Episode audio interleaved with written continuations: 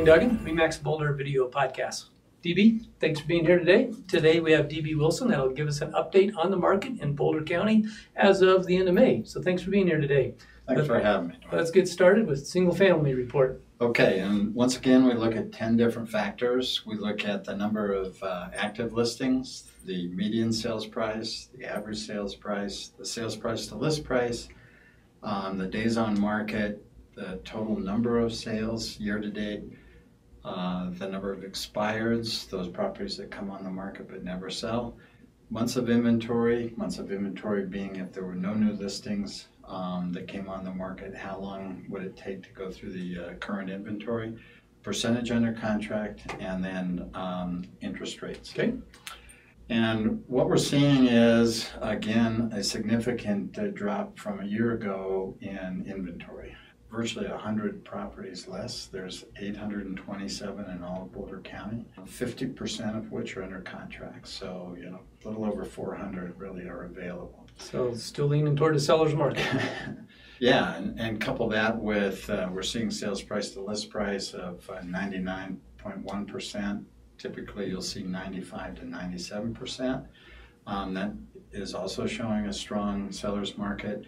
And then the months of inventory, there's only 3.4 months of inventory. We look at a stable market as being five to seven months. Anything over uh, that would be a buyer's market, but under that is a seller's market. So Okay. 3.4 is definitely showing it's a strong seller's market. We're up slightly in the total number of sales over a year ago, 1,206 versus 1,192 a year ago. That's about a 1% increase. You know, I mean, it's still showing a, a strong market. The uh, median price is up six, a little over six percent over a year ago, and the average price we're now at seven hundred and seventy thousand essentially.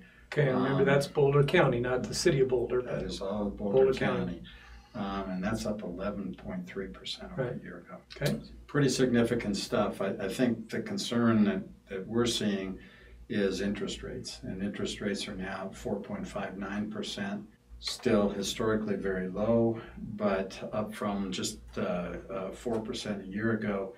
Every time that, that interest rate notches up, it does take buyers out of the market. Takes a few buyers out. Do you think it creates a sense of urgency for a buyer to take action before the rates go up too much? I wouldn't be surprised. Okay, I wouldn't be surprised. so there's that fine line of when it creates urgency versus when it shuts them down. And Right, and I think, you know, I think we're gonna continue to see interest rates rise throughout the year, so I don't think they're gonna get any lower, right, for sure. but still historically great rate. By all means. Right.